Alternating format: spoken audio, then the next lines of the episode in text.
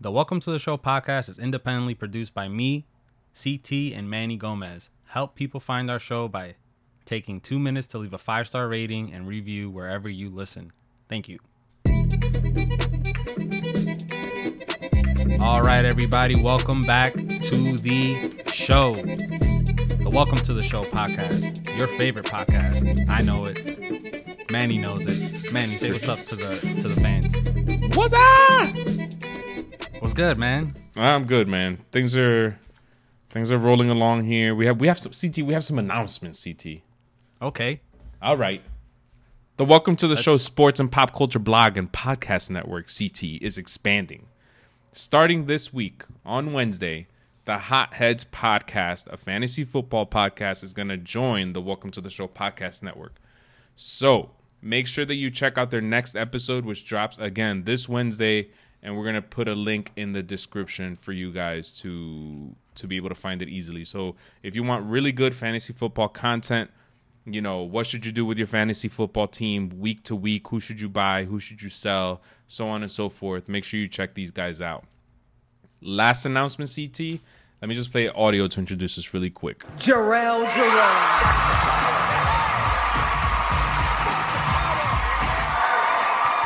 I feel like feel like I should just be in the Bronx right now, chilling, waiting for my mom's cooking or something. But I'm here in front of my inspirations. I'm here in front of people who I'm so motivated by, and the reason I'm here is because of actors like the people I was in the category with.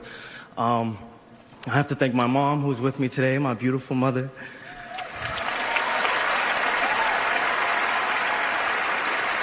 I couldn't. Damn. Damn. Um, I couldn't do it without her.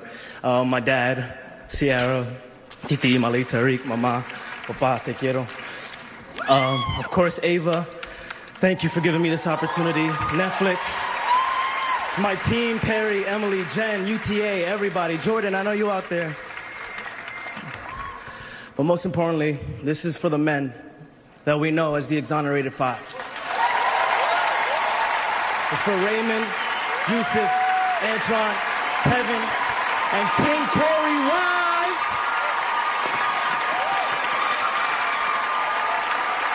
All right, so the voice you just heard there was Jharrel Jerome. He's a Dominican American from the Bronx. He becomes the first Afro Latino Amer- uh, Afro Latino to win an Emmy award for his performance in When They See Us, which is about the Exonerated Five, formerly known as the Central Park Five.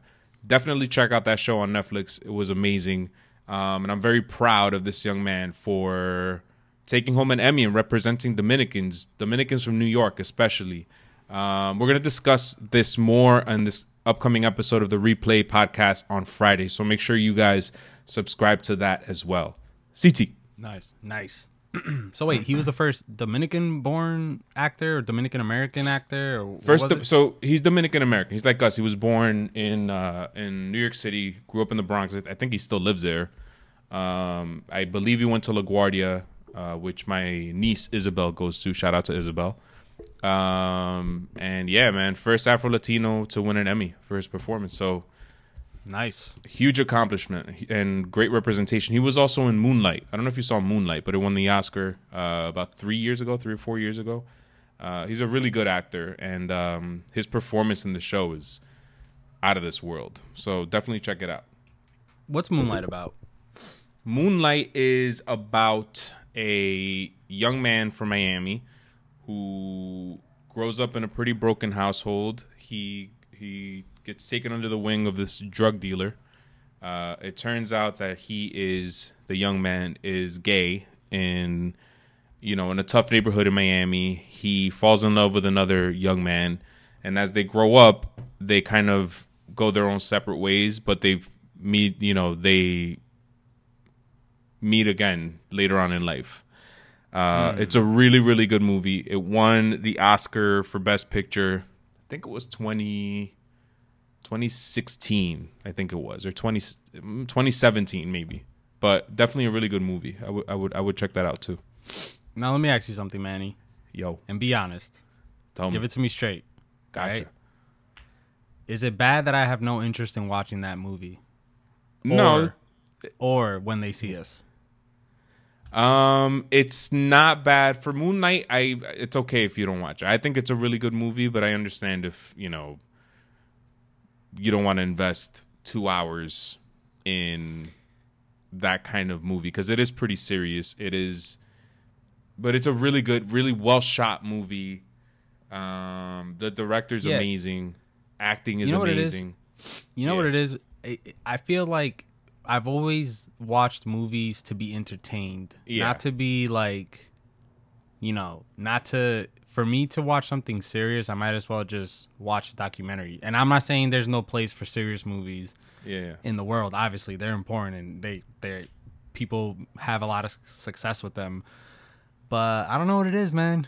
Is that is that wrong? Is that No, wrong? There's nothing wrong with that. And when they see us, that one I would say is worth the investment because it's really well made. It's based on a true story, and it's kind of relevant relevant to the times. And the- thing though is that I will tell you about when they see us is that I walked away. I got the sniffle still. Sorry, people. With two feelings. I walked away with two feelings. One, I felt angry because our justice system um, and so on and so forth is so broken, and it still is. So that made me angry. And two, I walked away um, feeling like, especially with Jharrel Jerome, his performance was so out of this world that it was kind of inspiring. You're just like, oh my god, like, like he really went in on this character, and he did such a good job. And then to find out that he's Dominican to top it off, that he's from the Bronx, that he's from you know New York City, um, you know, it, it- that was to me that was awesome. That was an awesome feeling. So if if only for that to see this kid's performance, check it out, and it's worth it. It's a good show. It's well shot, and it's a true story. I'm gonna do it, man. Do it. I'll watch it. Do it for me. Do it for the kids. Do it for Dominicans. All right, everybody, we're back with sports. I'm gonna reel this one back in, Let's go back. guys. We're gonna start off with some baseball talk, as always. We're probably gonna skip over the NBA talk because I don't know what's going on with the NBA. I haven't heard anything. I don't know if Manny has. Maybe he has. Yeah, he'll let I- us know. I'll tell you. So let's do NBA first, since it's only going to take us thirty seconds. Are you ready? Okay. Okay. So us there's nothing happening in the NBA. One, uh, the only Yeah. thing that I saw today that piqued any kind of interest in me was that the Nets are remodeling their their arena. It's gonna include subway tiles and it's gonna be gray. That's all I got for you guys. On to baseball. Is it just me? Let- Let's let's talk about that Nets remodeling. They're gonna have subway subway tiles. What does that mean exactly? Like subway So- tiles on the tunnels or subway tiles on the uh on the court? I'm not exactly sure what they mean by subway tiles, but there there are different types of subway tiles. You have the tiles that you, when you go to New York City s- subways, Yeah. up on the wall you'll see they're like rectangular they're they're they're not like i'm trying to you know they're they're placed like an I know. alternate you know what i'm saying it looks like brick Yeah. kind of but it's tile i don't Yeah, know yeah. where exactly. i don't think that tile is going to be on the floor because i don't think you could play basketball on tile um, but there's going to be subway tiles somewhere i'm guessing somewhere around the arena maybe around the perimeter i'm not sure um, Yeah, the Nets. but- the Nets are setting the net. Go ahead. but the court itself is going to be wood, like all courts are, but it's going to be gray. Yeah, the Nets Back are setting you. themselves. The net. the Nets are setting themselves up for failure, man. First of all, New York subways are ugly. Some of them are really nice. Some of them are really nice. Like there's some train stations that are beautiful, but aside from And I- that, I, hate the I fucking. I, know. can't stand it. No, but y- but you know what I mean, right? Yeah, yeah, And I feel like New York teams, they never try to be too New York, right?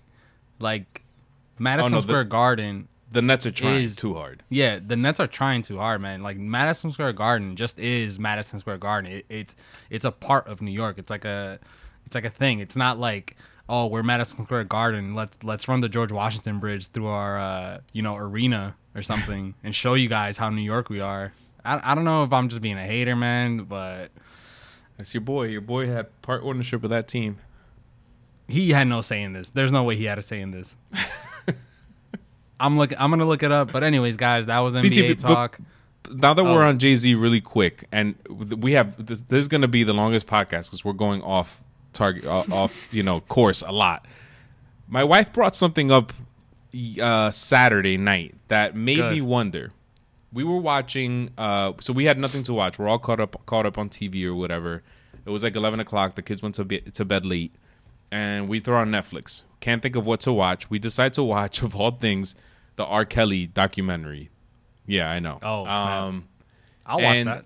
I had no idea that R. Kelly married Aaliyah when she was 15 years old and he was like 28 years old or something like that. And they lied on the mat. Yeah, they got married. They have the, they show the marriage certificate. She said she was 18 on it, but she was really 15. Yeah, you didn't know that? I didn't know that. No, I had no idea. I knew they that were was like the first. but I thought she was That's why- 18. He wrote the song "Age is Nothing But a Number." for her. Right. Yeah. Exactly. So anyway, so then she brought this up, this little number up, and it got me to thinking. At first, I dismissed it immediately. I said, "No, no way." I know what you're gonna say. Jay Z and Beyonce. Um, he's significantly older than she is, and did Destiny's Ch- was Destiny's Child under Roc Nation under his label? No, I don't think. I don't think they were. I think they were under White Clefs. Okay. I gotta look that up actually. But, But what's then- your then what's your sh- what's your point, Manny? Then she started googling that her and Jay Z met when she was eighteen, but I just find it kind of suspicious that it was eighteen. You know what I mean? Like that was like too, you know. t- Ah. Like yeah, oh, I was eighteen. Yeah, that, that, that's what you say when you get pulled over. You're 17 years old and you had too much to drink. Oh yes, officer, Matt- I'm I'm 18. Yeah, I think he actually met her when he when she was 18, and I think he liked her since then. But I don't think he made a move till she was like in her early 20s. Okay, I'm just I'm not accusing anybody. I'm just saying like Nah, I know. mean there was rumors that he used to get with Foxy Brown when he had her on the track "Ain't No," right? yeah, yep. and she was 16 at the time. So Mm. there was rumors of that, but she's denied it. He's denied it. Uh, there was rumors that he actually used to he actually used to get with Aaliyah before she married Dame Dash. She was also very young, but not underage. She was just young compared to Jay Z, I guess. Hmm. And yeah, this whole Beyonce thing, man. But what can you say, man? Big pimping. Um, we're gonna. I'm gonna do a little more research on this, and uh, we may or may not be onto something here, which could be America's largest scandal. Nah. Your, happens to be your favorite rapper of all time. All right. We- I'm gonna bring him down. All right, moving on. And anyways, guys, that was NBA and a little bit of entertainment, I guess, or a little bit of scandal news or something. What- Whatever we just did there, that's the end of it. Let's move on to the MLB.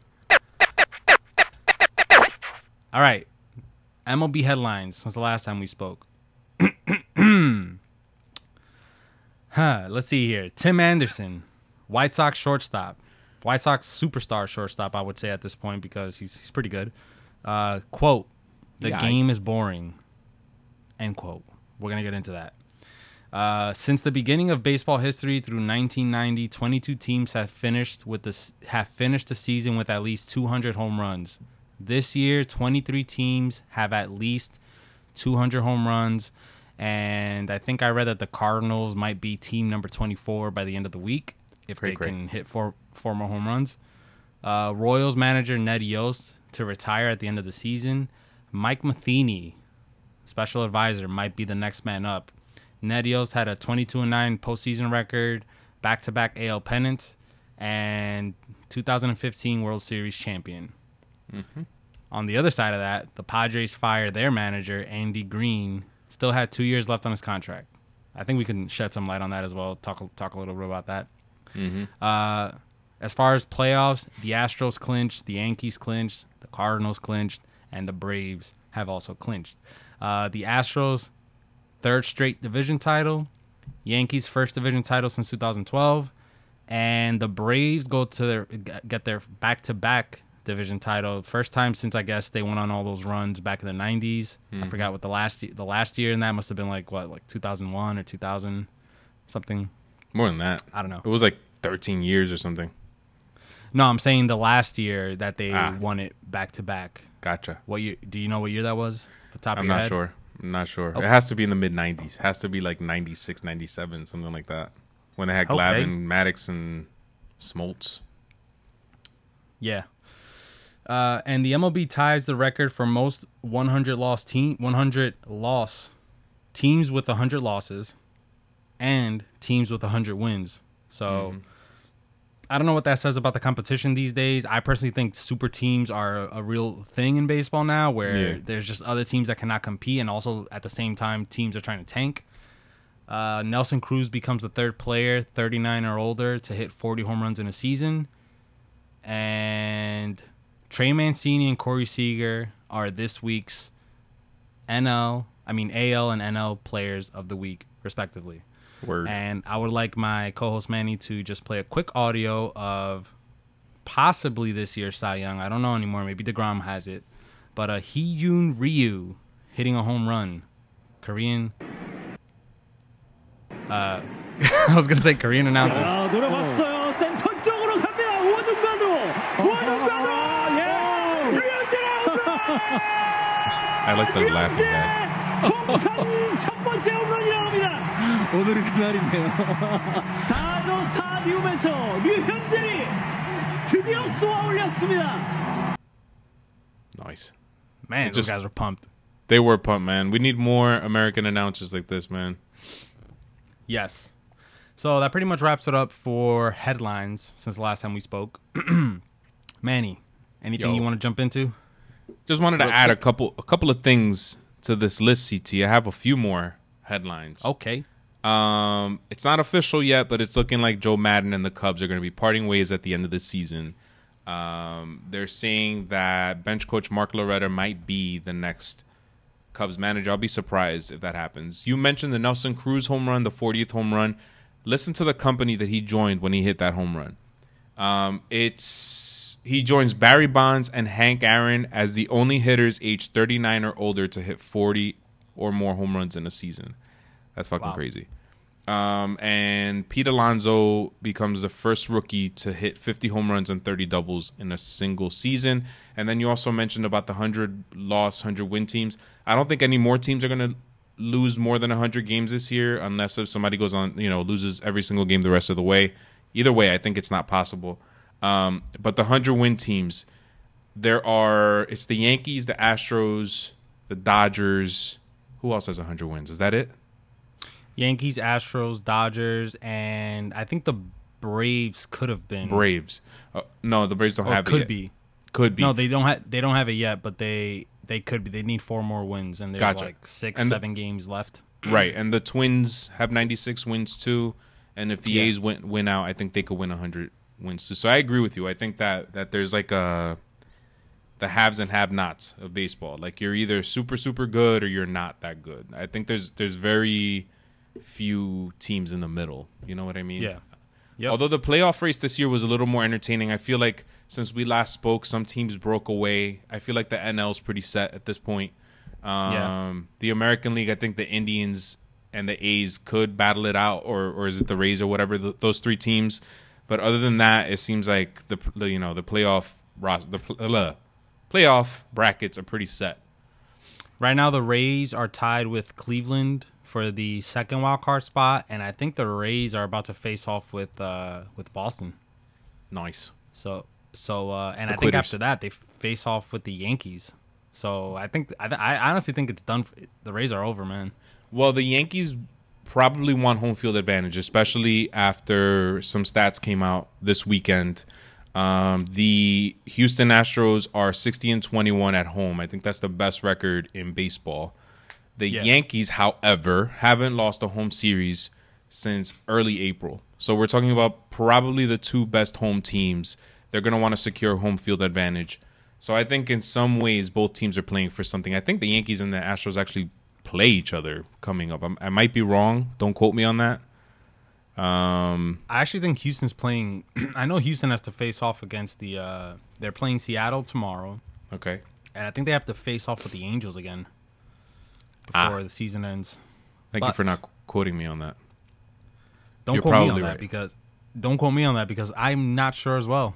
But uh, yeah, man, uh, I see Cleveland here is facing off as, against the White Sox tomorrow. So I know the Rays are facing off against the Yankees starting Okay, tomorrow. so yeah, there's a two game series. Hate those. So stupid. Anyway, two game series between the Rays and the Yankees, and then they play the the Texas Rangers. So um, the Yan- I think the Yankees will show up to play the Rays in Tampa. Um, but I feel like that weekend series against the Rangers is going to be kind of a joke. It's, you know, you're going to see a lot of people sitting down, resting, so on and so forth. There is one more headline that we forgot, CT, and that was that the Yankees honored CC Sabathia this past weekend. Um, some tears were shed. It was an emotional farewell, but he did say, "I'll see you in the postseason." So it sounds like he might have a postseason roster secured, and I think he should. Well, But- but we actually, they're talked about it. they're they're moving him to the to the bullpen for the postseason. Okay. Did you not hear about All this? This sounds like to me. This reminds me of the year 2000, David Cone, and it's a good move. I wrote an article about it. Go check it out on Call to the Pen. Can we be can we be realistic real quick, Manny? Yo, Put your Yankee put your Yankee fandom aside. okay, hold on a second. Okay, did it. That was pretty quick, man. I'm guessing there's not a lot of it to put aside. Or... Anyways, why is CC on the playoff roster, man? Come on. I, I honestly, so I did write an article about this on Call to the Pen, uh, saying the, the the title of it was the reason why CC Sabathia deserves a playoff roster is David Cone. And in the year 2000, David Cone had probably one of the worst regular seasons you could ever imagine. He had like a six something ERA. He was terrible. People were questioning whether or not he should be rostered for the postseason. And Joe Torre decided, let's put him in the postseason. Let's let's put him in the roster. But he came out of the bullpen.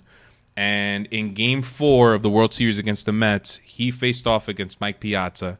Uh, the Yankees were winning three two. He represented the tying home run. It was the best season of Piazza's career, two thousand.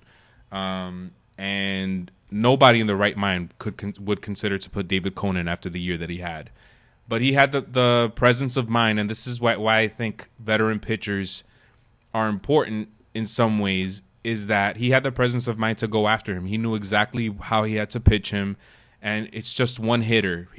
Put everything you got to that one hitter, get that one out, and one out can make all the difference, and it did. He got him out. They won the game, and they went on to win the World Series. And maybe CC could do something like that for the Yankees. Well, if Dellin Betances hadn't gone down, would CC still be in the roster? If both Um, Dellin Betances and Domingo Germán aren't uh, are available?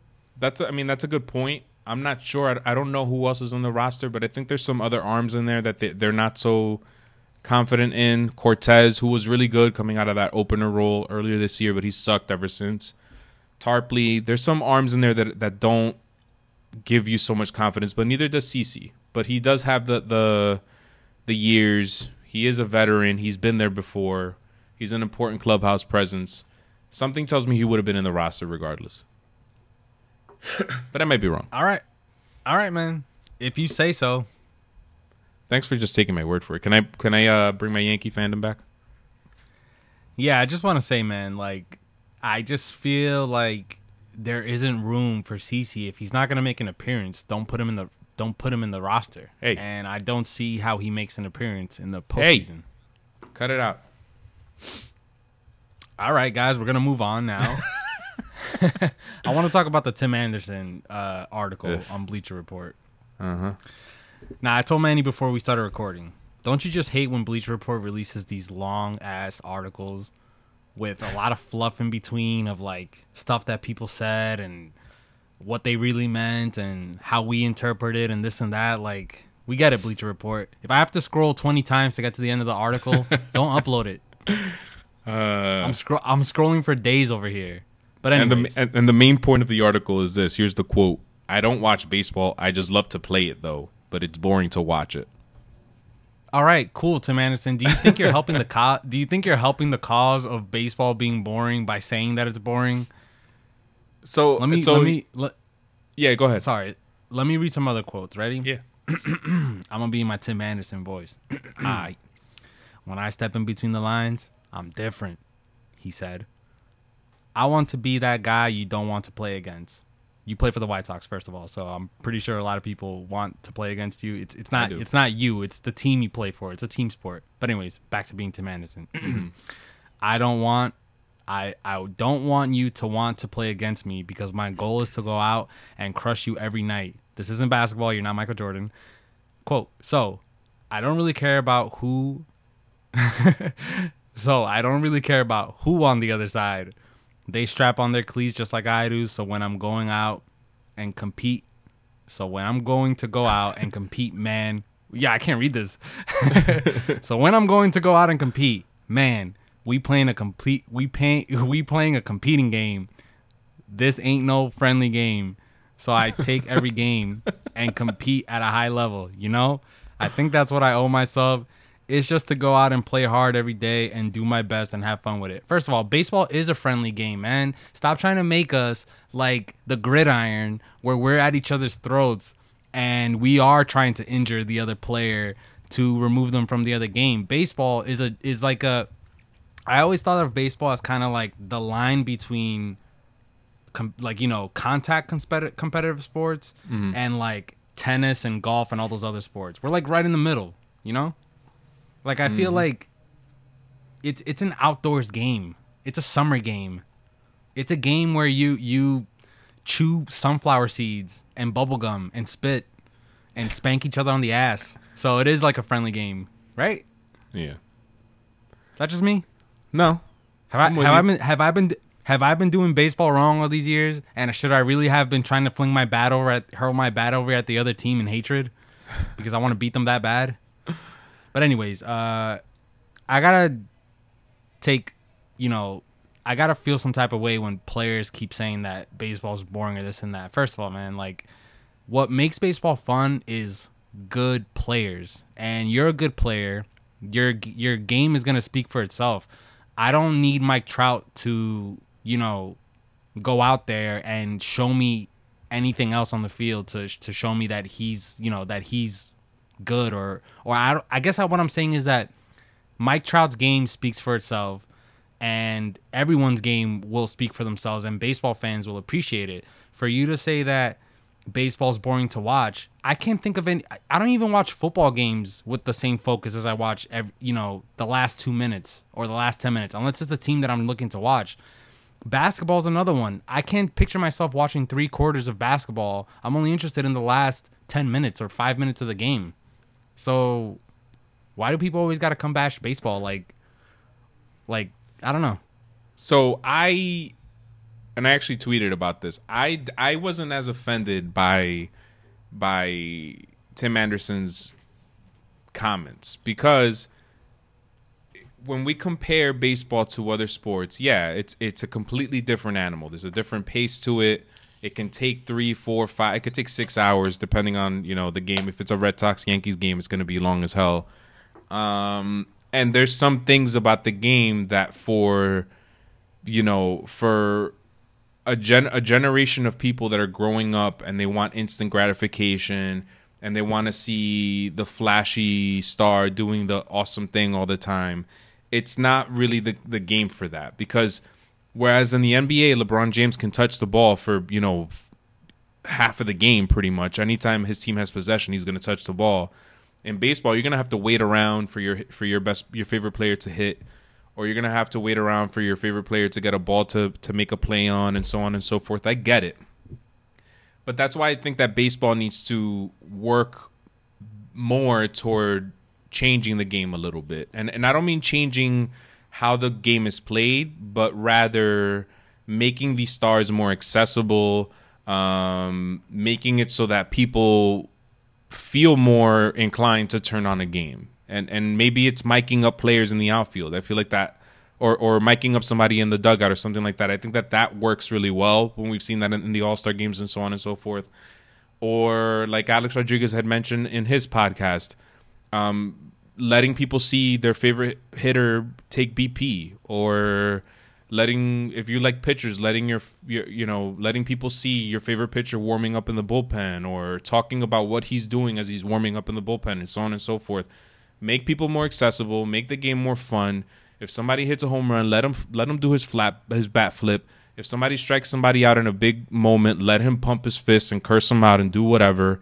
Um, you just have to you know loosen the reins a little bit make the game more fun But here's but see, I'm this is what I'm talking about though because I don't feel like the other sports are that much more entertaining to watch. It's the highlights that are entertaining. It's Yeah. LeBron James doing the windmill dunk in a fast break for the one second in the game that he got to do it. If he was doing that every play, yeah, I'll understand your point. no point. yeah no you're right But- but, but there's there's the chance there's the chance that lebron james is going to do something special at any given moment whereas in baseball you know i always like i said when alex rodriguez was with the yankees even if I didn't watch the entire game, when Alex Rodriguez was up to bat, I always watched it because it was A Rod. But Yeah. most of the time, you know, hitters fail 70% of the time if you're a good hitter. So most of the time he was failing. So not only do I have to wait to see him get an opportunity to do something, then 70% of the time that I do watch him do something, it's not going to be that special. And then of those 30% of the time that he does do something special, maybe 1% of the time or less than that, it's something that you've never seen before. You know what I mean? So it's Well, that- just it's just it's like chess. You know what I mean? It's like it's like a you know, yeah. But you see, that's what I'm trying to say though. Like I'm I'm trying to I'm trying to make a point where people say the game is boring, right? Mm. But we can't just add a shot clock to baseball. That's not No, baseball. no. Okay, I got you. Right? Yeah. We can't just first of all, what do, what do what do players want? No one's stopping you from flipping the bat and acting like a total however you want to act. That's that's up to if the pitcher's gonna throw at you. Guess what? He's he can always say no. I didn't mean to peg him. It just so happens the ball got away from you. Nobody MLB is not gonna fine you for taunting or anything. I actually think we're the only sport that won't taunt that won't fine a player for taunting. Right? So mm-hmm. you can taunt. You can flip your bats. You can wear your custom cleats or anything except black cleats via flyers. so what I'm asking is is what what more do you do we give the ba- you know what more do we do to baseball to make it fun where without actually changing the sport of baseball like I feel like at this point the only way we can make it fun is if we do add some sort of pitch clock that's enforced and we give these batters aluminum bats or something like I, I don't- know like what what is I think- what are I think a pitch clock would be good. I think they should do that for sure. Enforce it. It is a rule in baseball, but it's not enforced. And I think access. I think those two things alone would would make a huge difference. More access to these players. I mean, how many times do we watch, you know, all star games and they have a player mic'd up in the outfield and, and everybody you go on Twitter, everybody's ranting and raving about how awesome it is that you could hear them talk to each other and he's bullshitting and this, this and that or whatever. Why not? You know what I'm saying? Um, I don't know, man. I, I I feel like I'm a pretty common baseball fan, and it doesn't really do anything for me to hear these guys Or- in the outfield. Sometimes it's or kind of or awkward. like I'm I'm repeating myself, but or A Rod A Rod's idea. You you wouldn't watch, say Albert Pujols in his prime if they if if MLB tweeted out uh, Albert Pujols' BP is going to be available on the MLB app. You wouldn't check it out. Yeah, but we're we're catering to already baseball fans. Tim Anderson's point is that we need to cater to non-baseball fans more like and not just non-baseball fans, black non-baseball fans. That's what Tim Anderson's point is. My my my question is what is what is your solution to that without actually changing the fabric of the game, which is like and this at this what I'm saying is like without actually ins, like in, inserting uh forced pitch clock, which I agree could probably work, but I can imagine that's never gonna happen. Um, what is what is the solution? And again, these other sports, I never found it entertaining to watch a full basketball game unless it's the playoffs. And let's be honest, playoff baseball is just as entertaining as NBA playoffs, if mm-hmm. not more entertaining. I agree. So we're we're going back to the highlights being the main thing, and the highlights again are only a couple seconds of the game. It's Steph Curry like shooting lights out, which I guarantee. Which actually I agree that that's actually as en- entertaining as hell. When Steph Curry has like a 10 for 12 three point game or something, it's it is entertaining. I when the when the Warriors are running the floor and are unstoppable. That is entertaining. But what do NBA fans say about the Warriors? They hate them because it's a dynasty team. It's a, it's a team filled with four All Stars. Oh, they got Kevin Durant. That's not fair. But they're entertaining as hell to watch. Mm-hmm. So I, I honestly think all this stuff is bullshit. Tim Anderson just wants to say something, and I really don't think you can find me. It's like what's entertaining about watching an offense in football go three and out on every drive. yeah. You see what I'm saying? Like, Yeah. if there's boring aspects to every sport. The highlights kind of separate it, but I honestly think the highlights are what they are. Like, baseball fans are gonna like baseball highlights. Basketball fans are gonna like their highlights and all the extra drama that comes along with NBA, and so on and so forth. Like, I really don't see what can be done. It just is what it is. Yeah, I mean, I think that what what could be done at this point has already been done. I think you know, uh, I think, like like you said, a uh, a clock, a pitch clock would be good. I think more access would be good, and maybe even shortening the season would be good. I mean, let's be real. I love baseball, but it is a long season. We're talking. There were games being played on March 28th. It's already the end of September. That's like six months, five or six months, and we still haven't gotten to the postseason. And, Well, the length- and like yeah, we you're always say, there is nothing like for me. There's nothing like like the postseason in baseball because the series are so short. There's only only so many teams get in. You know, and you know what? I'm willing to add another round if you have to, and, and shorten the regular season. Maybe maybe start the postseason. You know, mid September. Yeah, I would actually be okay with that. I'm not gonna lie. Why not, man? Let two more teams in. Bug it. Do a wild card Yeah. round, then move on to the divisional round. Although the, the teams that win the division is going to be sitting around for a long time, but whatever. What else should we talk about when it comes to the world of baseball? Of pelota. Um, Yeah. Man. Tim Anderson kind of Tim Anderson kind of took the whole baseball spotlight with that yeah, I mean, I think I think that it's the, it's almost the end of the season. Things are winding down. I think the only thing, well, actually, I wrote a piece on Call to the Pen last week that blew up, and I want to see what your take on it uh. It's th- so the title of the piece was um, five. It was five trades that could transform a franchise, and I want to go over it with you. Let me know what you think, CT, w- whether you agree, disagree, or if you have any other players you want to add to the list. Um, first, let me find it. Beep, beep, beep, beep. Here it is. Five bold MLB trades that can transform a franchise. So the first one I said is Mookie Betts. I think that the Red Sox should consider trading Mookie Betts, and here are some teams that I think uh, they could make deals with. A, the San Diego Padres last offseason they added third baseman Manny Machado. They gave him three hundred million million dollars. The season before that, they added Eric Hosmer. They called up Fernando Tatis. He looks like the real deal. Chris Paddack looks like the real deal. And they only have ninety two million dollars committed in salary, so they can pay him his arbitration money. He's probably gonna get close to thirty mil, um, and they can afford to extend him if they want to, or if not, then the Red Sox could try to get him back afterwards. They also happen to have pitching prospects, and I think they have one of the top farms in baseball. The other team is the San Francisco Giants. Um, they only have 111 million dollars committed in salary, and they're in desperate need of an outfielder. In return, you can get Will Smith, who's been a really good reliever, and I believe they have a couple of farm system. They have a couple of prospects, but their farm system isn't that great. Um, what do you think? I think I would rather take. I'd rather trade him to the Padres for. I'm looking for like three close to MLB ready prospects, and when I mean close, I mean by next season they'll be up in April, in May, maybe. Hmm. So they have, I think, I think they have three. I think they actually have three prospects. The biggest one is lefty pitcher MacKenzie Gore, who's I mm-hmm. think he's like he's pretty big league ready already. Yeah, he is. Uh, The next one is Noah Syndergaard.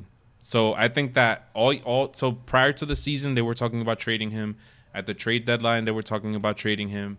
And now with the whole situation with Wilson Ramos, something tells me that something's not quite clicking between the Mets and Noah Syndergaard. And you know what? So there here I have some stats here that kind of make a case for Noah Syndergaard not wanting to pitch to Wilson Ramos. This was last week that I wrote this, so the stats aren't updated to his most recent start. In 15 starts uh, with Ramos, Syndergaard's ERA is 5.09. In 10 starts with Tomás Nido, his ERA drops to 2.45. So I can understand why he doesn't want to pitch to Wilson Ramos, but regardless, yeah. here are some teams that he can go to. The Houston Astros. They only have 148 million committed. They're way under the salary, uh, the luxury tax threshold. Okay. Can you imagine? Oh my God, it wouldn't be fair. But anyway, he could go to the Astros, and in return, the Mets could get Josh Reddick. That's not that big of a deal. But what's attractive about it is that he only has one year left at $13 million. And they could also get back all of these fucking big league ready pitching that they have in their farm system because the Astros are fucking ridiculous and they're going to be good for the next, you know, decade, uh, century. Yeah, seriously. Or they can trade him to the Cincinnati Reds, who only have $63 million committed in payroll. They already have Luis Castillo. Sonny Gray is looking like Sonny Gray again. And I think they have one of the top systems in baseball, the sixth ranked farm system in baseball. So they could get back a ton of prospects, and the fucking Reds would probably be the best team in the NL Central with that pitching staff. Yeah, Which one is more realistic for you? the Astros. Yeah, right. Come on, can you imagine that? I feel Fuck- like I feel like the Astros could do whatever they want. Jesus Christ. Cause like they got guys in the they have guys in the in the minors that aren't in the majors just well basically because they already have a stacked major league lineup. It's Like ridiculous. uh Kyle Tucker, if not for like the emergence of like Yordan Alvarez and like having George Springer up and all that stuff, like he probably would have been called up this year, but he just got called up a couple weeks ago when the rosters expanded. But he's pretty solid. Like, you know, there's a bunch of players that they have in, in the minors that are not going to be called up because there's nowhere to put them. Insane, man. Insane. And we thought the Yankees farm system was good, and it is good. Don't get me wrong, but I think the Astros are just some. I don't know, man. I don't know what they are. I, That's I a whole new level. ever yeah, And and the thing too is that Gerrit Cole is going to be a free agent. They could if he could walk away and they could you know say they pull off this trade with Noah Syndergaard, you know he's going to become the next best pitcher in fucking baseball because whatever the fuck they do in Houston works. So I don't know. yep. Um. All right. The next one is this one might shock you, CT. The next one is Nolan Arenado. Um, What? they just gave him that huge extension last year, and I know that this isn't even rumored or talked about or whatever, but something tells me that they might regret it a little bit. Not because of the type of player he is. He's like the ideal player for a, for a team, but they kind of took a step back this year he, they're tied to him for th- at the to the tune of thirty two point five million dollars a year, um, and they could get a lot in return for a guy like Nolan Arenado, like the Cardinals. They could trade him to the Cardinals for someone like Matt Carpenter and just completely deplete their farm system. They have a third baseman already called Nolan Gorman. They would have another Nolan. Um, so they could do something like that. So they would get rid of salary. They'd get back a decent player Matt Carpenter who might turn it around in Colorado. And I think he only has one year left in his contract. And they could get prospect and ret- prospects in return. Or maybe they could do something to the Phillies, let's say, um, who they don't have such a good farm system, but they have a good third baseman in their system called Alec Bohm or Bomb. I don't know, B O H M. Look him up. Um, but anyway, the benefits of that is they'd get a prospect in return, so their future would be good, and they wouldn't have to pay him so much money. What do you think? I don't.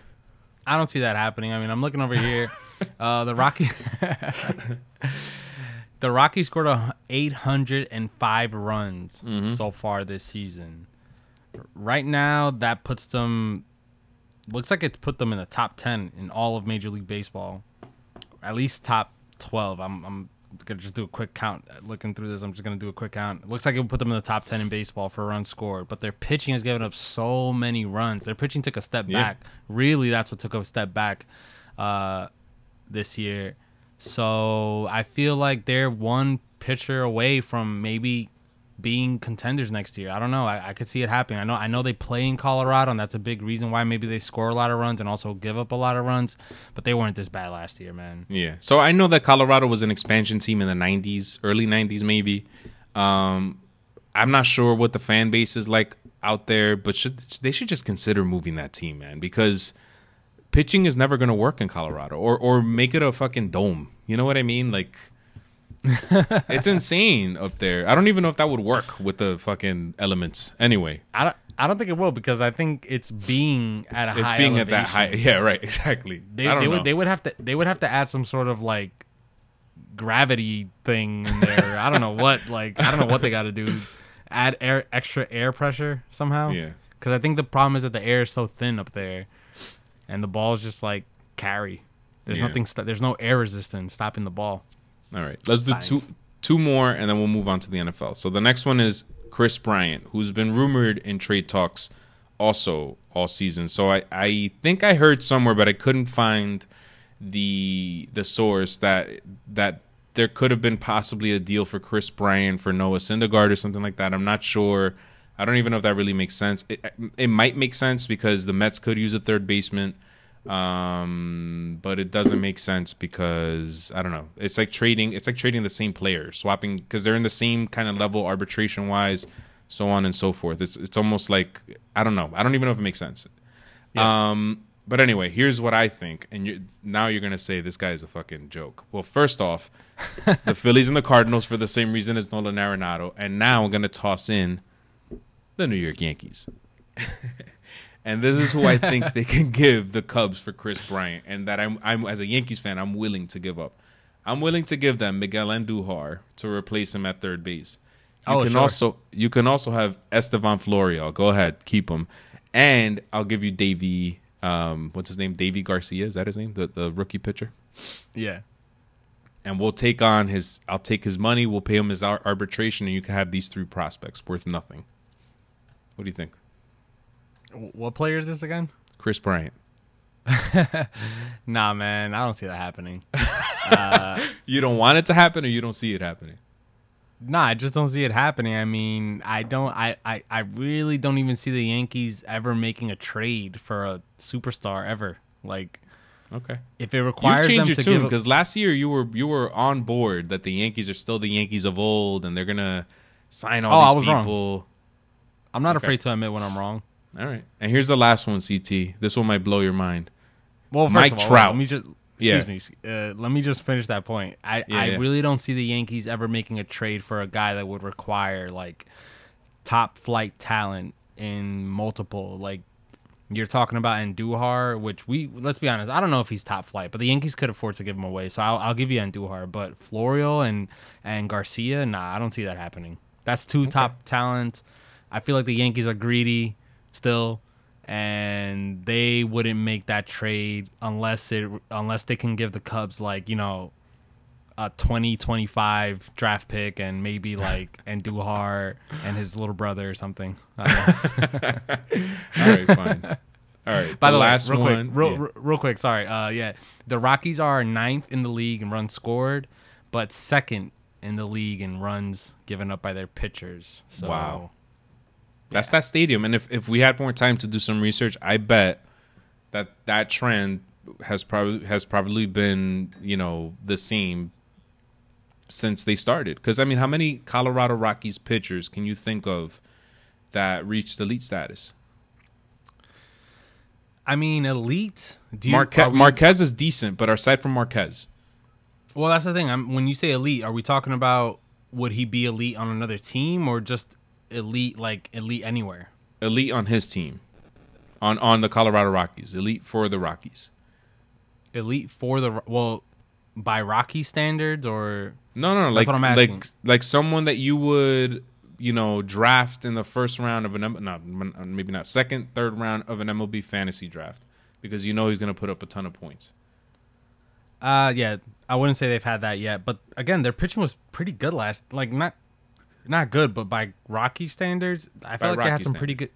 I pretty, I feel like they had some pretty good pitching last year. The only pitchers that I can think of, aside from Germán Marquez, was Mike Hampton back in the day, and he wasn't even that good, and he was a ground ball pitcher. And Ubaldo Jimenez when he when he broke into oh, the Oh, yeah, league, like- he was he was a beast for, for a minute there. The one year where he had like 12 strikeouts in one game, Yeah. and everyone was like, Ubaldo. Yeah, yeah. And then he look at him now. But anyway, let's move on. The last one is Mike Trout, who I think he deserves the contract that he got from the Angels, uh, which is thirty five point five annual an- average value over twelve years. But I, like I said before, I think that this contract is going to be like Alex Rodriguez to the Texas Rangers. It's going to hold the Angels down for a minute. So Yeah. here's what I'm, especially considering that they still owe Albert Pujols another year at almost thirty million dollars next year. So if they want to win a World Series, it's not going to happen next year. They're going to have to wait, you know, at least two years. And at that point, you know, who knows what Mike Trout's going to be? He might not be the same player. He's still going to be elite, but he might not be this Mike Trout. Anyway, yeah. Here's who I think uh, Mike Trout can go to.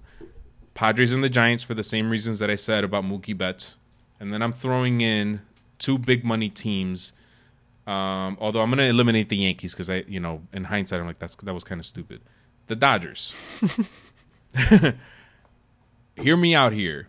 The Dodgers are a team that's not afraid to spend a lot of money, and next year they're only committed 123 million dollars, way under the luxury tax threshold so far. That's not including all these, you know, they're gonna have to re-sign people and stuff, arbitration players and shit. That's gonna go up, but either way, they're below. They can trade to the Angels someone like Joc Pederson, who's arbitration eligible, hits home runs. He's a, he's an okay player, and he only made five million last year. So if he gets 10 million next year, it's a lot. I don't think he's gonna get that much. Plus, they have top, three top prospects already in their farm systems, MLB ready prospects send them over to the Dodger, uh, to the Angels, get back Mike Trout. What do you think? Take all the salary, all that stuff. You know, I, I could actually see this happening just because it's so much money and it could it could honestly like break the bank for the Yeah. for the Angels.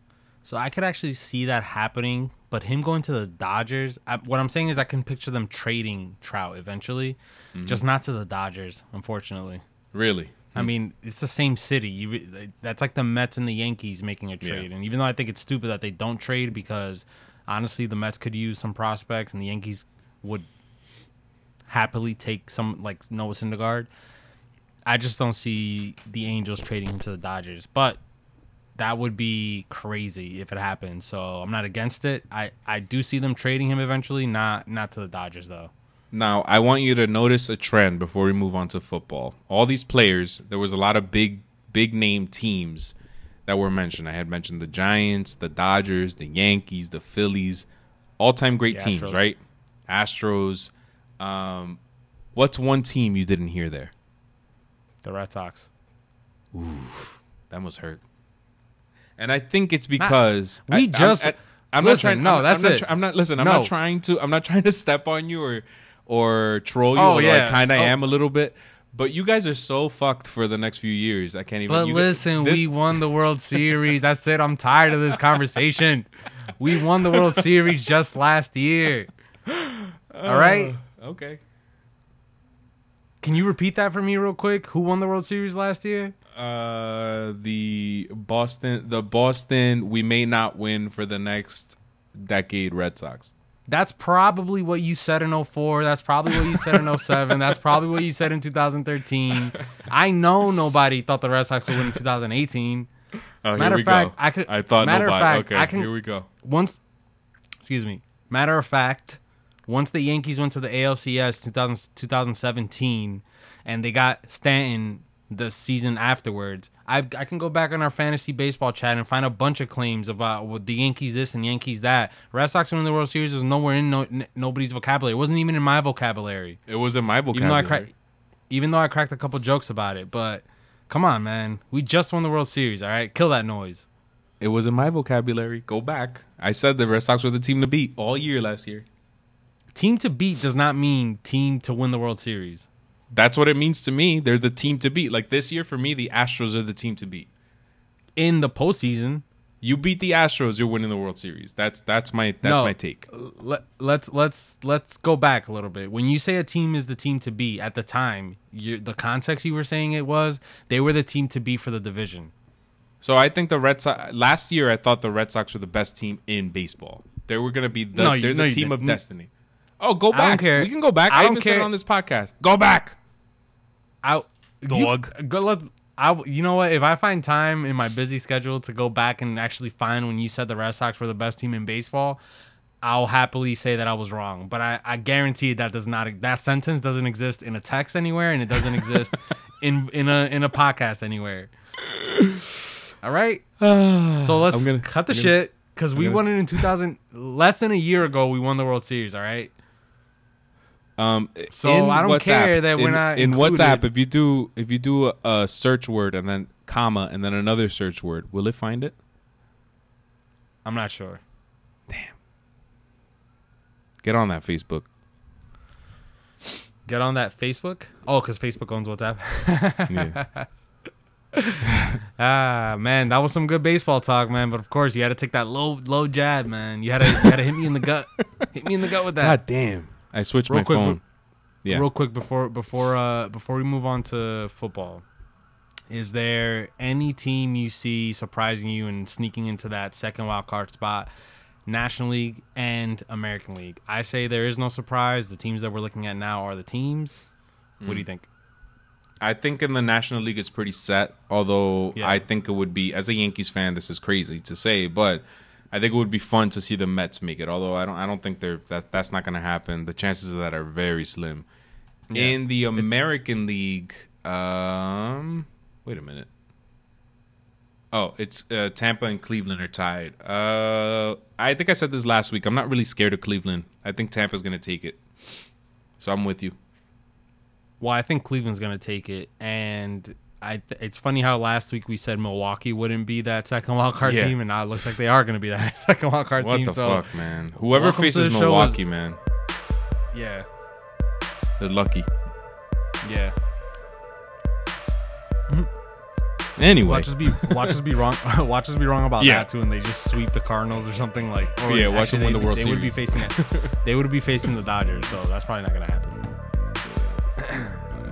Anyways, let's transition into the NFL.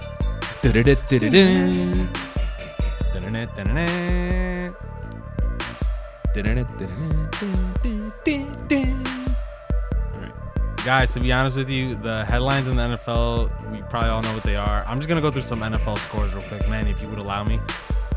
Uh, be my guest while I search for the times that I said the Red Sox were the team to beat. You're not gonna find it. Oh, but team to beat again. Wait, sorry, guys. We're in the NFL section, but if you didn't listen to the baseball section, I'm just gonna restate this. Saying that the Red Sox are the team to beat, yeah, I remember you saying that, but that's not saying that they would be the World Series champions. Anyways, back to the NFL scores for Week Three, and just to remind everyone, the Bears and the Redskins are playing tonight. The Bears. this. Sorry. Anyways, the Jaguars beat the Titans 27 on Thursday Night Football. Cowboys beat the Dolphins. No shocker there, 31 to 6. The Buffalo Bills undefeated. The undefeated Buffalo Bills edged out the Bengals. Uh, Easy schedule 17. so far. we have the Patriots in our division, so I don't want to hear it cuz You have you haven't faced them yet, we will though. Twice. and you'll lose. Uh, guaranteed. The Philadelphia Eagles lose to the Detroit Lions 27 to 24. The New England Patriots have beaten the Jets 30 to 14. The Indianapolis Colts beat the Falcons 27 to 24. The Minnesota Vikings beat the Raiders 34 to 14. God, the Raiders, man, like they I guess the Raiders have fallen out of headlines now because I guess people expect them to be bad, and that whole Jon Gruden thing kind of died out, and AB's not there anymore. But anyways, yep. the Chiefs beat the Ravens 33 to 28. That game was crazy. I don't know if you watched it. Um, nope. The Green Bay Packers beat the Denver Broncos 27 to 16. The Panthers beat the Cardinals with their backup quarterback 38 to 20. And the New York Giants beat the Buccaneers 32 to 31. That was a pretty interesting game. Let's game. go. Can I give you a quick fact about that about that win, really Yeah. quick? The Go Giants. Take- take 18 your time. point yeah, the the 18 point comeback against the Tampa Bay Bucks was their largest comeback in 49 years. Let's go Giants. Woo! 49 years? 49 years according to Fox Sports NFL on Twitter. Wow. The New Orleans Saints, with their backup quarterback, beat the Seahawks 33 to 27. Russell Wilson, after he got that money, can he still get it done? I don't know. Uh, the Texans beat the Chargers 27 to 20. Chargers looking like a disappointing season so far. Uh, the 49ers beat the Steelers 24 to 20. The Rams beat the Browns 20 to 13. The Browns are looking horrible this year. And as I mentioned before, the Bears will face off with the Redskins as we record this. So who knows what the outcome of that game is going to be. I just want to say something real quick, Manny. Bears are going to win that game. Yeah, go ahead. The Buffalo Bills are great. Back to you. All right, whatever. Um, here's all I have to say. The Giants were the story this week, CT, and and that's it. That's Let- all you need to know, for a good reason and a bad reason. Let's talk about the Giants real quick. So they, they lose Saquon Barkley now for four to four to eight weeks with a high ankle sprain. Um, so I watched a good amount of that game, and honestly, the Giants defense sucks, man. Oh my god, it's fucking terrible. They The could they could actually so be a horrible. decent team if they had a good if they had just a fucking average de- uh, defense, they could be Yeah. decent. like I'm not gonna lie, Daniel Jones looked pretty. He looked Daniel Jones didn't look like a rookie quarterback in this in that sense. I guess. I mean, it is the Buccaneers, but I I was impressed with what Daniel Jones was able to do. He he throws a pretty good football, right? Yeah. But immediately once they take the lead, it takes James Jameis Winston like that's his name, right? Winston. Yeah, yeah. Take, Jameis takes Winston. him like two. Pl- it takes him like two plays to get into field goal range. I mean, Jesus Christ, man. No, And- I and and that's the thing. That's why the that, and I feel like that's why the Giants picked Daniel Jones is because even though he didn't come from the big university or had the big flashy record, it's that he had experience, he had poise, he kind of looked like a veteran quarterback, you know, as a rookie. And I think that that's kind of what the Giants want in a quarterback. That's what they've always had. Kerry Collins was the same way in the early 2000s, late 90s. You know, that's what Simms was back in the day. They've they've never had the Tom Brady or the, you know, the big flashy Steve Young or Joe Yeah. Montana's. It's always been just a guy who can get it done, the game manager who can get the plays done when it needs to be done.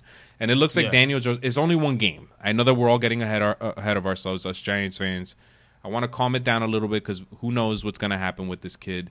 But it looked good, and it felt good to see somebody who can make those types of plays um, yesterday. That being said, they were a field goal away from losing that game. So, 18 Yeah, but- point comeback, clutch. It was a missed field goal that won us the game at the end of the day. even if they had lost that game by the field goal, it doesn't take anything away from Daniel Jones putting them in a position to win, which is all a quarterback can do. I mean, the only thing he could have done better was put them, get them in the position to win with less time on the clock. But let's be honest, like, Yeah. let's not get greedy here, right? Yeah. He he got the job done. The Giants defense didn't hold it, but lucked out that the kicker missed the field goal. Um, that must be the worst, isn't it? Oh, for the game to come down to a kicker. I mean, they, I saw Jameis Winston right then, right when the kicker missed, and the look on his face just like, oh, like whatever, like nothing I can he's, do about I it. mean, he's a bust if you've ever seen a bust. you think? Yeah, He he, sucks, is. In, ter- in in terms of where he got drafted, yeah, but yeah. I don't know too much about the Buccaneers to wh- what team they put around him. I feel like I don't know anyone really on the Buccaneers besides like that Yeah. middle linebacker they have, which I the name is escaping me right now, but you know, That's what we're known for, guys. We forget names, especially when it comes I'm- to football. There's so many fucking people on the football team. I don't know how people all, they- remember these names. First of all, I watch baseball, basketball, and football like the common fan does, which is mostly towards the end of the games. So let's be honest. You guys are not sitting there watching all 32 NFL teams, like going back to watch start to finish. So So here's the thing, and here here's a shameless plug, CT. This the reason why I really wanted Hotheads to join us, the the Welcome to the Show podcast network, is because these guys know their fucking shit, and I'm just like, there are actually fans out there that could rattle off. Like I, I'll listen to their podcast, and half of the time I'm like, I don't know who the fuck this guy is, but I'll go on my fantasy app, and they're on point. So like. I, I can't I can't personally I can't do that. I'm I'm like you when it comes to baseball. I feel like I'm more intense in it because I have to be for for my day job or whatever. I want to know what's going on, all the stats, all this, all that. But in football, 52 players on a team, 30 teams. That's you know that's too many people. I can't fucking. When I was I a kid, right, here's, here's a quick story, CT, and then and then you could take it off. When I was a kid, me and my best friend Gus, we were in a mall in Jersey. It's it wasn't Garden State Plaza. It's the other one in Paramus. What's that one called? I can't remember. Paramus Mall. Param- Paramus, Paramus Park, Paramus, one of those. Paramus, It's one of those Par- Paramus malls. Garden State Plaza. Not Garden State Plaza. It was another one. It was on Route Four. Anyway, I'm gonna lose people here, and um, here I am forgetting the names of court of uh of. We don't uh, remember. We don't remember anything, man. Like, I don't remember shit. But there was a wide receiver from the Giants walking around, and Gus recognized him. It was it was Hilliard, Ike Hilliard, and I I did I had no fucking clue that that's who he was. That's all I gotta say. That's that's kind of football for me in a in a nutshell. I like it. It's entertaining. The games are fun sometimes on TV. Um, but if Saquon Barkley were to walk past me tomorrow on the streets, I probably wouldn't know that it was him. I would actually know it's Saquon Barkley because his thighs are massive and his quads are massive and stuff. So I would be like, "Whoa, dude! Like you notice that You're your Saquon jeans Barkley. are." You you have massive thighs. Are you Saquon Barkley? No, I, I actually do know what he looks like, but a dead giveaway would be the thighs. yeah. Okay. Kind of game. Twenty Let's inch move on. thighs, dude. Twenty inch eyes. oh, CT. All right. man. The the the other thing that I found interesting this past weekend is that the Pats finally cut ties with Antonio Brown. Um, and apparently Antonio Brown enrolled in school or some shit, and then he also vowed to never play in the NFL again. I'll believe it when I see it. But this little piece of audio, uh, Jemele Hill posted it on Twitter, and I thought it was fucking epic. So I'm gonna play it real quick. Um, it's really quick. You're probably not gonna get it by listening to it, but anyway, let's let's let's hear what it was. I think I'd be remiss if I didn't ask what was the final straw with Antonio Brown. Yeah, we're focused on the Jets today. Thank you, Coach. So that so that was God, Dana love Jacobson of, man.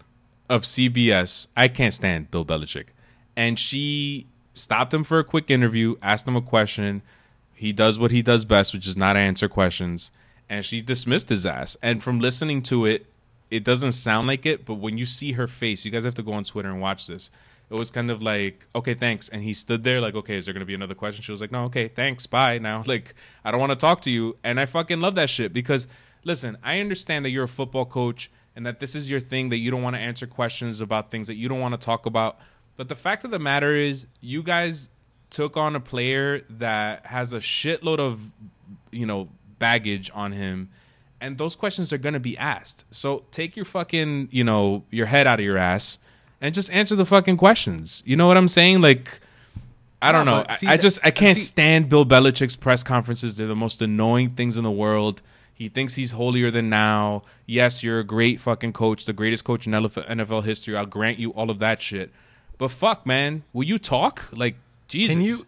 No, honestly, man. Listen, I'm gonna defend Bill Belichick. I'm a Bills fan, so you know that I would rather see the Patriots lose than win. But listen, Bill Belichick is who he is. He has not changed. He hasn't budged for anybody. For you to ask him about Antonio Brown, which he hasn't answered a question about while he was on the team, you know, I'm talking about in the negative sense. Like he might have answered a, a football question about Antonio Brown, but about all the off-field drama stuff, he hasn't answered a question about him since. For her to ask him that question one on one, she was trying to get bait him into saying something, and she knew she wasn't gonna get it. So what did she get? She got the obvious Bill Belichick answer. She was dumb for asking in the first place. Like if she asked me that question and I was Bill Belichick, I would have been like, "Bitch, like, did you do you not know who I am? Like, why why did you ask me this question?" Do you want me to embarrass you in front of all these? That's how I would have handled it if I was Bill uh, Belichick.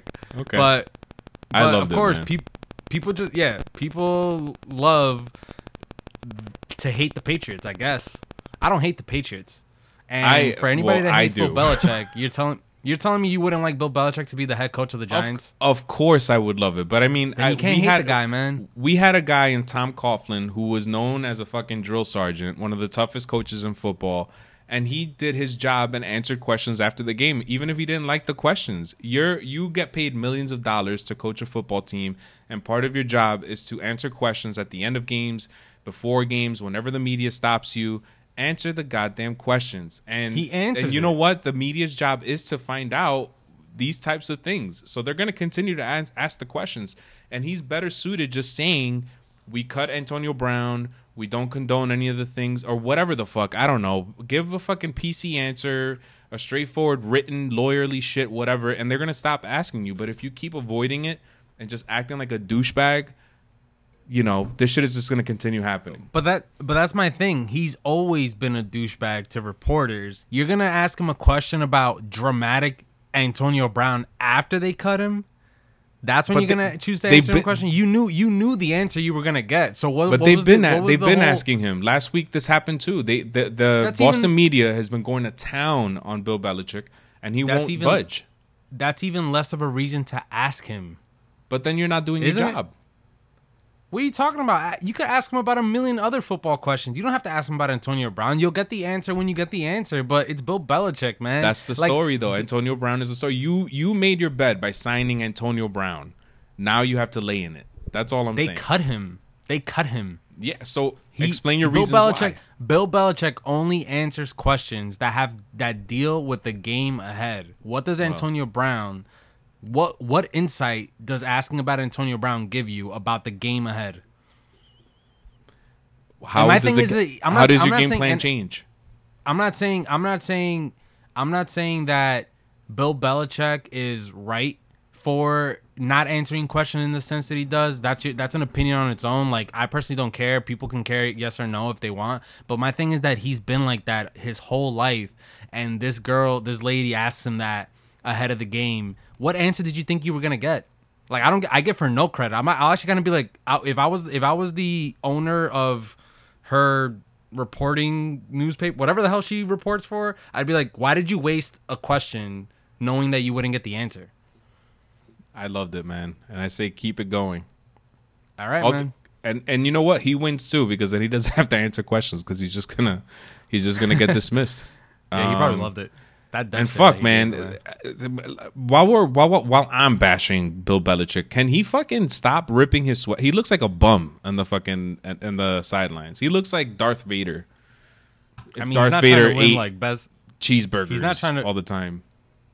He's not trying to win like best dressed NFL coach or anything. So I know, but he looks aight. fucking horrible, man. Jesus. I'm alright with it. Okay, you should be a Pats fan. Nah, man. I'm a I'm a Bills fan. I'm I'm stuck with them. So Bills 2025, man. Super Bowl champs. Okay. Um, the last thing I have, and I'm not sure if you have something else, CT, is the Philadelphia Eagles. Um, so not so much about the game, but I, I I heard some audio on Twitter, and I wanted to play it because it cracked me up.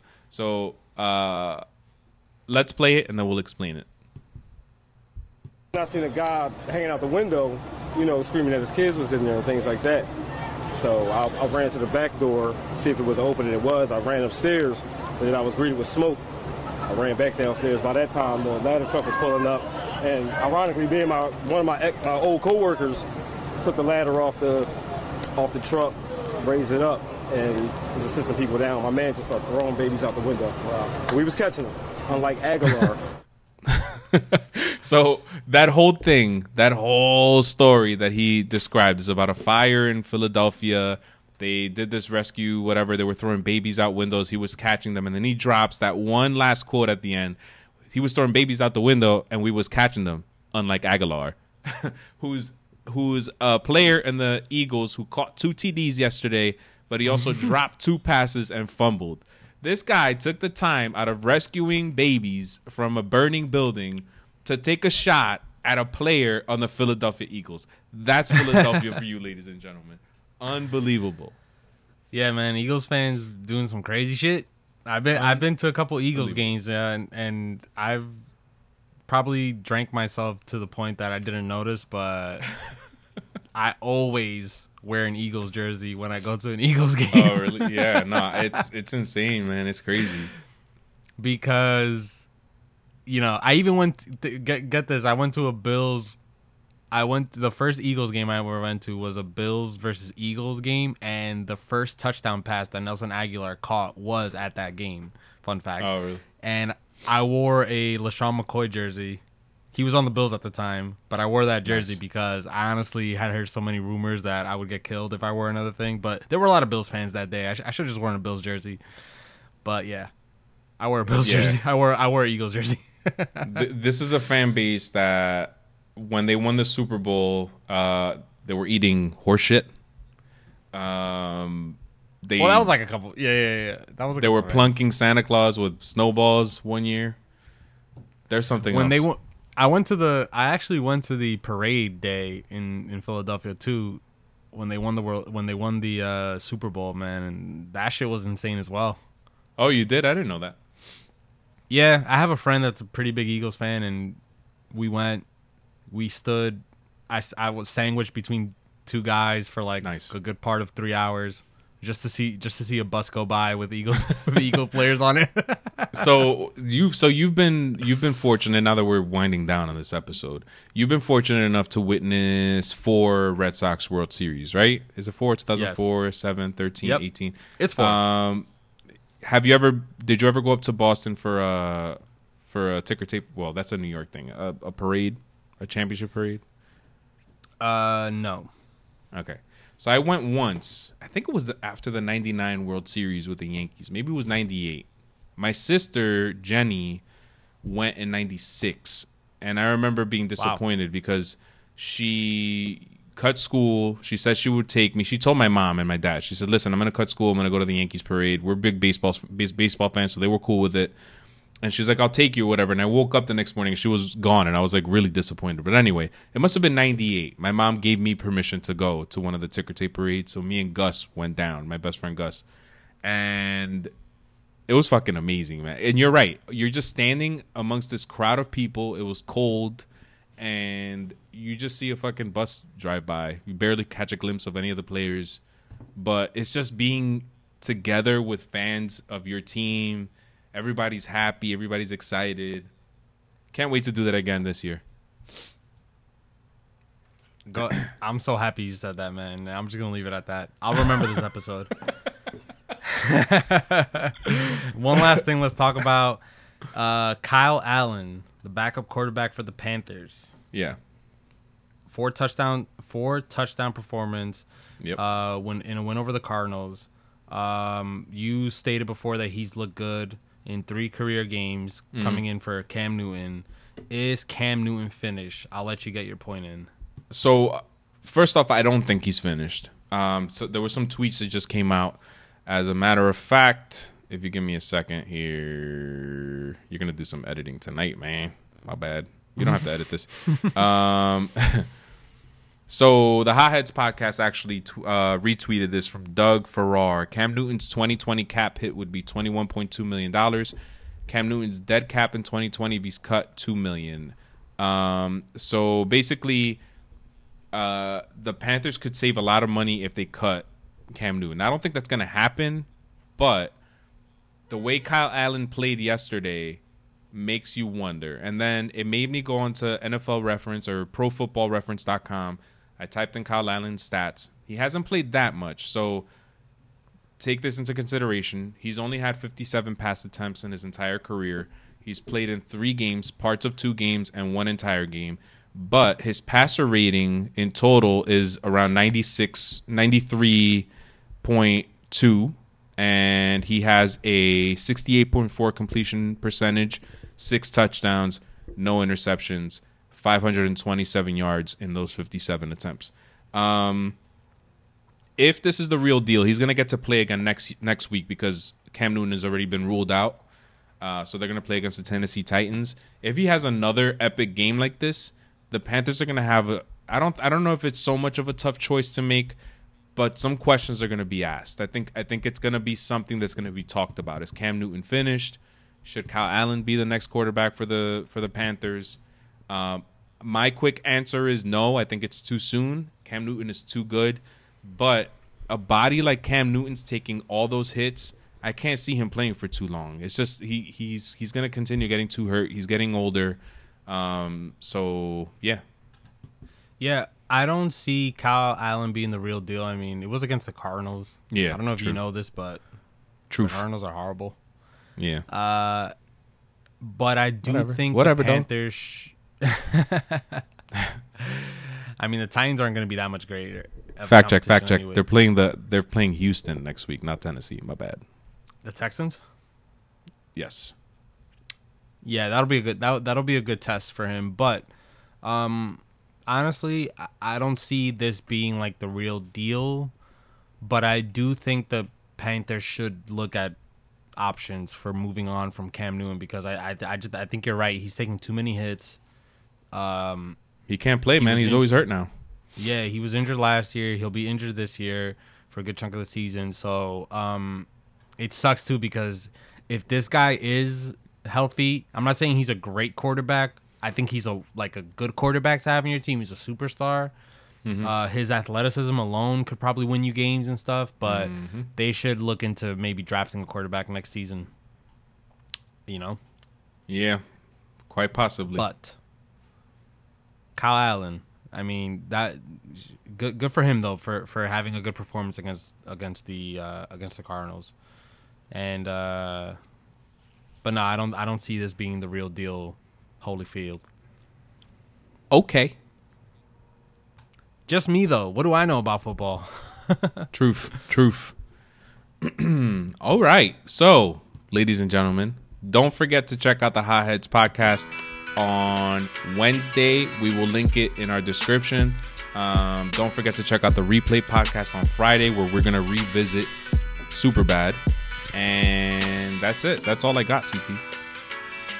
Guys, what can I say? That was the Welcome to the Show podcast.